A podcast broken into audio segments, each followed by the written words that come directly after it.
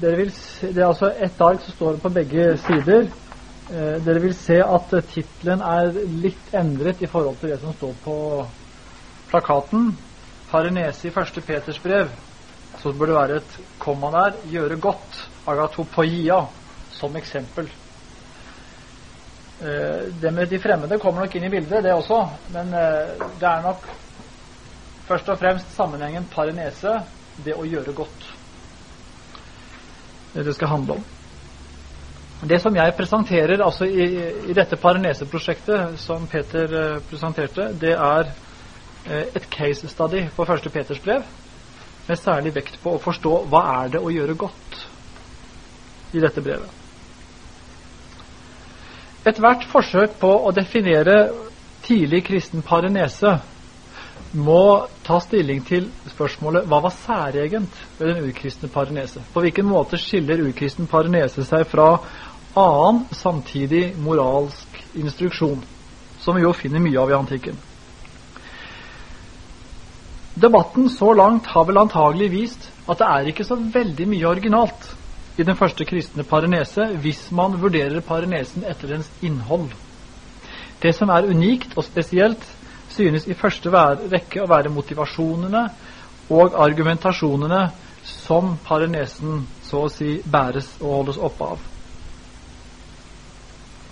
Og Det betyr at tidlig kristen parenese veldig tidlig preges av eh, en prosess hvor den tar opp i seg allment gods, men også nyformulerer eh, og nytolker tradisjoner, skikker og idealer. Og Det er altså et slikt eh, tilfelle jeg skal ta opp her, med særlig vekt på det å gjøre godt. Å gjøre godt, agatopoiein på gresk, og de ord som tilligger det, eh, f.eks. substantivet agatopoia, det er ord som har en veldig betydning i 1. Peters brev. Eh, Selvin i sin klassiske kommentar til, til 1. Peters brev sier «Doing good, agatopoiein, is indeed one of the key words of the epistle, occurring more frequently in one form or another than in the whole of the rest of the New Testament put together».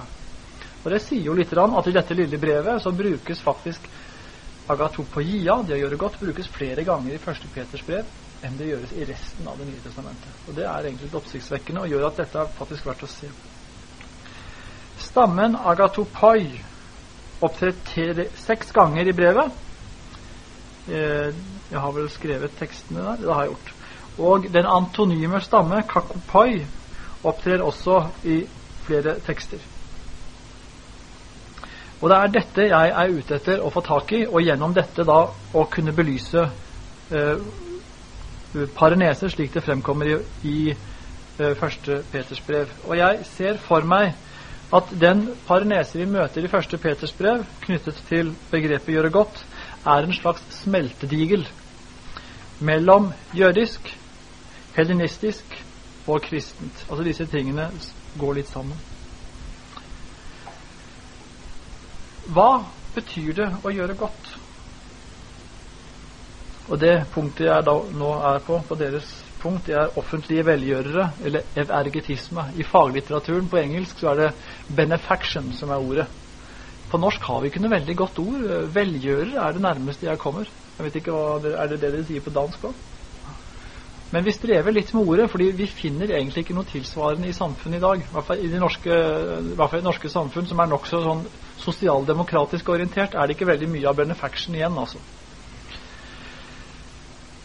Allerede Selvin i, i sin kommentar viste eh, med henblikk til 1. Peters brev 2.13-17, hvor det jo helt åpenbart er tale om, om den ros myndighetene gir de som gjør godt, viste da til spesielle lister, nærmest tavler, som ble slått opp på markedsplassen, og som var der for å hedre og ære velgjørerne i samfunnet. Den som har gått videre på denne linjen og begrunnet dette særlig, er Bruce Winter i Cambridge. Han har skrevet en bok i 1994 som heter 'Seek the Welfare of the City'. Christians as Benefactors and Citizens. Og Han eh, tar da utgangspunkt i 1. Peters brev, kapittel 2, som han også ser sammen med Rombrevet 13. Han argumenterer for at de kristne trakk seg ikke tilbake fra samfunnet, sier han. Tvert imot så viser 1. Peters brev oss eh, en måte å tenke på hvor, eh, hvor de kristne skulle forholde seg aktivt til samfunnet. Og, og det som er nøkkelordet her, er da det å gjøre godt. Eh, Winters studie knytter seg an til van Onyx artikkel, en klassisk artikkel fra 50-tallet om det å gjøre godt i 1. Peters brev, van Onyx skriver It is well known that evergetai of Greek communities were often honored by tablets in the market place extolling the great services they rendered to the state. Vi møter altså innenfor disse disse tavlene som da, som da van Onnik eh, nevner, og som ble slått opp på markedsplassen for å ære de som hadde gjort velgjører, vært velgjørere for, for Polis, der møter man en terminologi som faktisk dukker opp igjen i 1. Peters brev.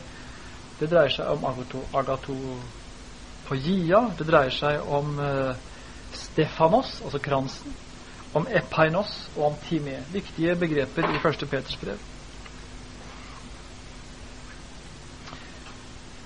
Winter oppsummerer eh, denne institusjonen, eh, vergetisme eller velgjørerinstitusjonen, på følgende måte. Benefactions included supplying grain in times of necessity by diverting the grain-carrying ships to the city, forcing down the price by selling it in the market below the asking rate, erecting public buildings or adorning old buildings with marble revetments such as in Corinth, refurbishing the theater, widening roads, helping in the construction of public utilities, going on embassies to gain privileges for the city, and helping the city in times of civil upheaval. Altså vi merker når, når Winter her nevner eksempler på hva det er å gjøre godt, så er vi på det politiske plan. Altså vi, er, vi er på en måte på det store politiske plan i byen, og det dreier seg om store ting om å skaffe korn til byen når byen eh, har lite korn. Det dreier seg om å bygge offentlige bygninger, om å bygge veier osv. Det er dette det handler om i 1. Peter, ifølge Bruce Det er denne type handlinger 1. Peters brev oppfordrer leserne til å gå inn for. Og slike eh, velgjør skal vi si, velgjøringshandlinger, de ga status i samfunnet og var viktige fordi de, de, de på en måte passiviserer ryktene om at de kristne ikke er gode borgere. Så det var viktig at de av de kristne som er rike og velstående, at de opptrer som slike offentlige velgjørere. Og det å gjøre godt i form av slike offentlig velgjørenhet, det var noe som i dette samfunnet ble fulgt opp av løfter om offentlig ære og status. Og Her snakker da Winter om det vi kan kalle benefaction conventions. At det er nærmest konvensjoner som hører, eh, som hører til dette med å, å, å, gi velgjerninger. Og Han nevner fire stykker, som vi alle, fire kjennetegn som vi alle finner igjen i, eh, i 1. Peters brev. For det første nevner han at det å gjøre godt, agatopoiein og tilsvarende ord, det er teknisk term for offentlig velgjørenhet. De mest relevante begreper er aner agatos, altså en god mann. En god mann, når det ordet for, når uttrykket kalos, eller aner agatos, når det forekommer i en gresk tekst, så kan det veldig gjerne bety en offentlig velgjører. Det gjør det en god del ganger. Også. Spørsmålet er gjør det det i 1. Peters brev. Det er jo det vi nå skal prøve å se. Men ofte gjør det det. Eller kalokagatos, det er, også, altså, øh, det er to begrep for, for, god, kan jo også brukes om offentlig velgjøre. Eller evpojein, som er et annet ord, for å gjøre godt. Og også anastrofe, peker han på, og det er jo et nøkkelord i 1. Peters brevs parenese, Anastrofe, som kort og godt betyr livsførsel. Det forekommer også i tekster som handler om offentlig velgjøring. Så vi møter altså i 1. Peters brev, sier da Winter, en terminologi som er teknisk. Det andre det er at det er det offentlige liv, det er politeia, som er arenaen. Jeg ser en trykkfeil her. Det offentlige liv, skal det stå. Det er det offentlige liv som er arenaen, som er seten, som er sete for slike handlinger. Og han mener dette også er forutsatt i 1. Peter, i 2.11, eh, og eh, i 2.13-14, ikke minst i 2.13-14. Derfor skal for Herrens, derfor skal, dere skal for Herrens skyld underordne dere under hver myndighet blant menneskene. Der er vi på en måte på det offentlige plan, på det politiske plan. Det tredje det er at velgjørenhet skal sees offentlig. Det finner vi da en referanse til i 2.12, hvor vi har presens partisippen ep optevantes. Lev rett og godt blant hedningene. De baktaler dere og sier at dere er dårlige mennesker. Derfor skal dere la dem se at dere gjør gode gjerninger. Der har vi dette ep optevantes. Dere skal la dem se. Velge, offentlige velgjerninger skal bli sett. Og Det henger sammen med det siste punktet, at offentlige velgjerninger de, til dem knytter det seg alltid løfter om offentlig anerkjennelse. Myndighetene gir ros, og det begrepet som brukes vanligvis, er epainos. Og det begrepet bruker Peter da, i 2.14. landsdøvningene skal straffe de som gjør ondt, og påskjønne dem som gjør det gode. Der står det å gi epainos.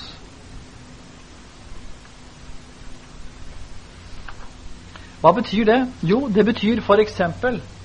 Denne rosen kan f.eks. bety at man får slått opp sitt navn eh, på en tavle på torget.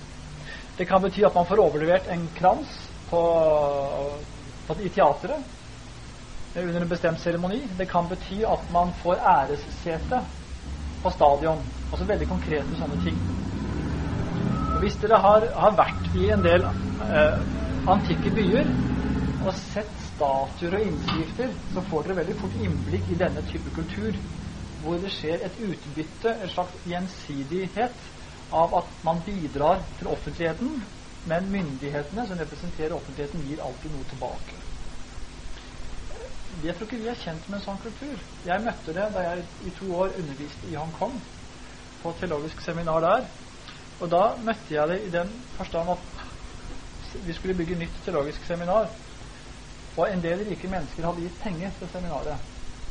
Og da var det, helt, det var en, da var det en kulturell forventning om at vi som representerte seminaret, sørget for at det ble gjort synlig på et eller annet vis. At de hadde vært eh, givere. F.eks. En, en plakett i auditoriet. Uh, This auditorium is raised by money given by. Så kommer navnet på den som har gitt penger. I Norge er vi det der uhørt vet ikke åssen det er her. Norge vil ikke godt i det hele tatt. Ja, men det er vel fra gammel tid, er det ikke det?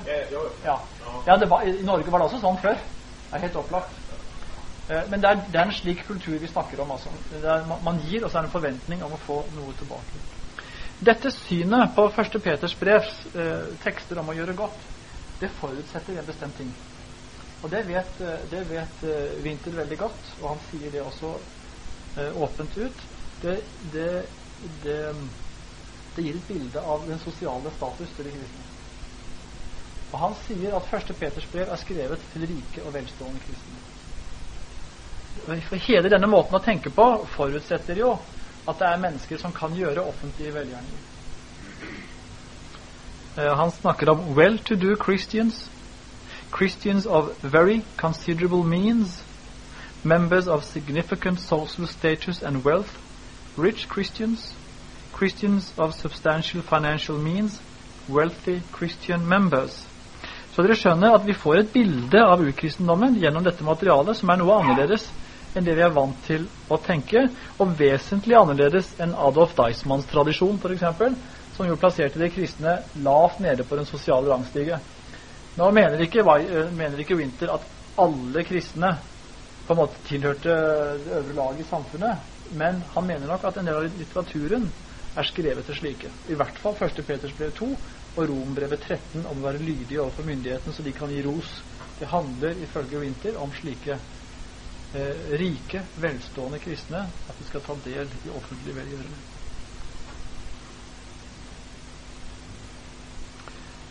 Det er mulig dere skjønner at jeg er kritisk til denne måten å lese 1. Peters brev på. Det er jeg. Jeg, jeg opplever at, eh, at vinter, det Winter sier, er veldig spennende. Og det og det holder på mange måter, i hvert fall et stykke på vei, med tanke på kapittel 2, vers 14 og 15. Men det holder ikke på resten av brevet. Det skjer noe med tanken om å gjøre godt. Det skjer noe med den tanken når Peter tenker seg at slaver skal gjøre godt.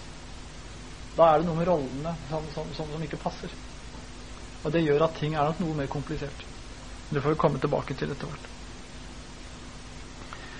Eh, mitt neste punkt eh, har jeg kalt evergetismens Altså Evergetisme er jo også ev ergein, ikke sant? Det er jo å gjøre godt. Det bare, men det er et fagbegrep i, i, i, denne diskusjonen. Evergetismens allmenne rolle i det antikke samfunn. Det er ikke tvil om at det språket som handler om å gjøre godt, at det i de fleste kilder i antikken sikter hen til den sosiale elite. Altså det tror jeg nokså sikkert at det gjør. Det, det har Winter rett i. Men spørsmålet er om denne terminologi også har en videre referanseramme. Altså Kommer den til anvendelse også overfor et videre publikum? Men Det har jeg lyst til å vise nå at det gjør. I den forrige forelesningen var vi innom De Corona av Demosthenes. Nå kommer vi tilbake til det skriftet, men nå med en annen synsvinkel. Dekorona betyr jo om kransen. Så det er jo et skrift som handler om offentlig ære.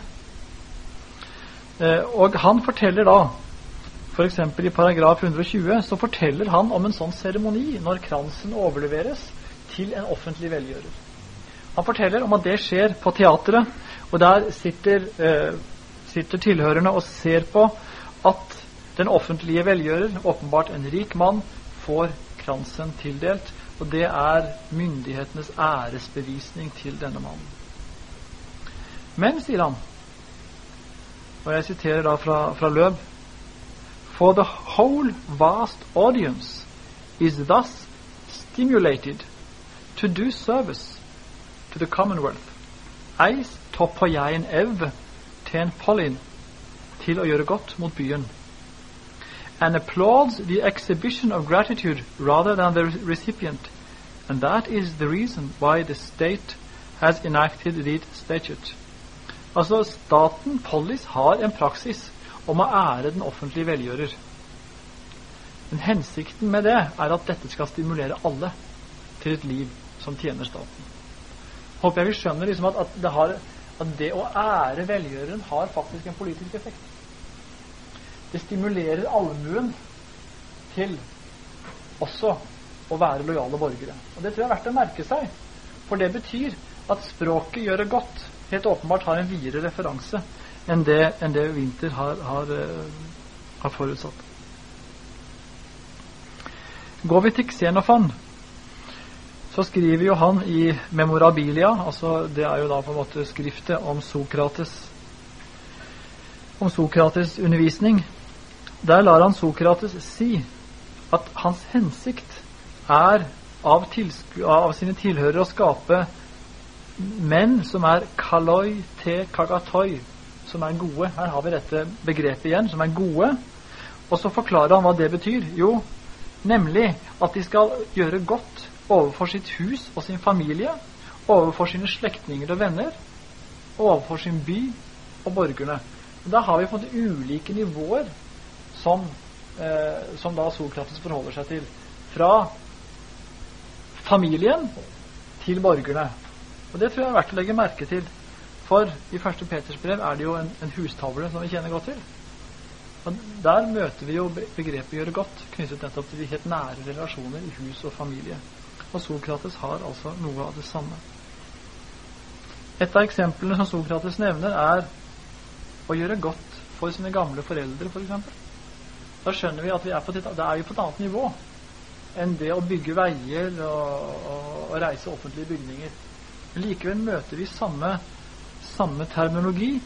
Og når folk i byen sitter og ser at en offentlig velgjører får kransen på torget, så skal de gjennom den handlingen inspireres til å gjøre godt mot sine gamle foreldre, f.eks. For eksempel.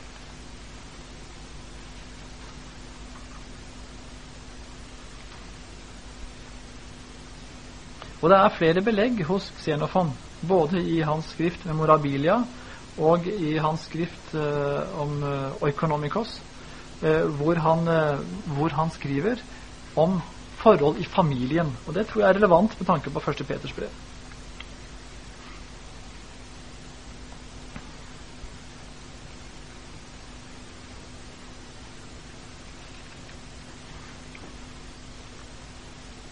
Det betyr at det å gjøre godt, det er ikke nødvendigvis en teknisk term. Altså det, det, betyr ikke i enhver sammenheng offentlig velgjørenhet. Det gjør det ikke. Det har det som utgangspunkt, men det er ment å skulle inspirere til en mer allmenn holdning. Og dette bringer oss så til første, På denne bakgrunnen går vi nå til første Peter.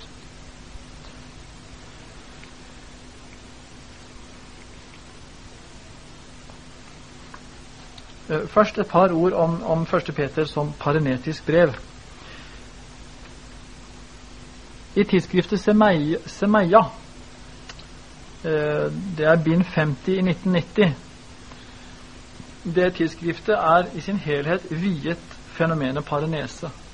Så skal dere jobbe med begrepet parenese, så er det et naturlig sted å, å begynne. Der gis det eh, forsøk på å definere hva begrepet er og de gir noen kjennetegn. Det ene det er at parenese involverer forholdet mellom en overordnet